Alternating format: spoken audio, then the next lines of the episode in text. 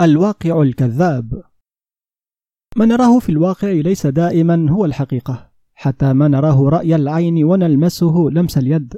فنحن نرى الشمس بأعيننا تدور كل يوم حول الأرض، ومع ذلك فالحقيقة أن العكس هو الصحيح، والأرض هي التي تدور حول الشمس. ونحن نرى القمر في السماء أكبر الكواكب حجما مع أنه أصغرها حجما.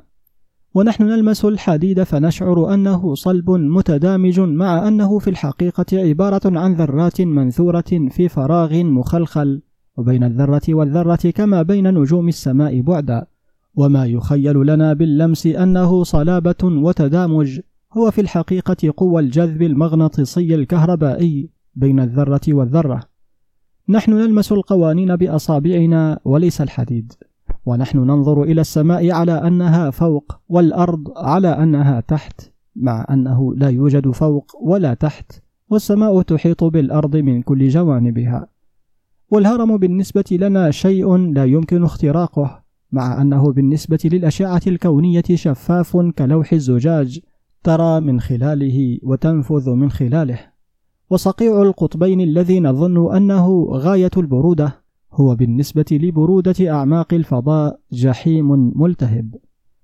وفي الحقائق الإنسانية تكذب علينا العين واللسان والأذن أكثر وأكثر. فجريمة القتل التي أحس الجميع أنها ذروة الكراهية يكتشف الجميع أنها ذروة حب. وما قد يبدو للزوج أنه خيانة من زوجته لفرط إحساسها بجمالها، قد يكون الدافع الحقيقي له هو إحساس الزوجة بقبحها وشعورها بالنقص، تحاول الخلاص منه باستدراج إعجاب الرجال والانتقال من خيانة إلى أخرى. وما تكتب عنه الجرائد بالإجماع على أنه بطولة، قد يعلم البطل نفسه أنه كان انتحارا. وفي الحقائق الاجتماعية تتعقد الأمور أكثر، ويغرق الحق في شبكة من التزييف تشترك فيها كل الإرادات، ويصبح الحكم على الأمور بظاهرها سذاجة لا حد لها.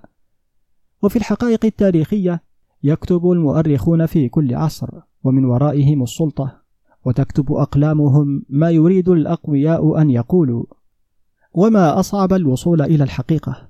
إن الوصول إلى المريخ أسهل من الوصول إلى حقيقة أكيدة عن حياة وردة تتفتح كل يوم عند نافذتك، بل إن الوصول إلى أبعد نجم في متاهات الفضاء أسهل من الوصول إلى حقيقة ما يهمس في قلب امرأة على بعد شبر منك.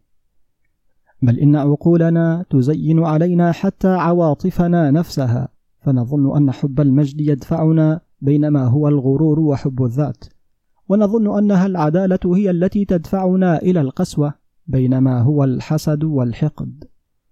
من الذي يستطيع أن يقول لقد أدركت الحقيقة؟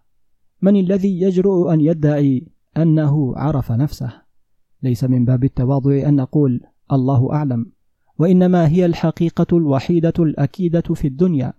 إننا نجهل كل الجهل حتى ما يجري تحت أسماعنا وأبصارنا، وبرغم جهلنا نتعصب كل فريق لرأي.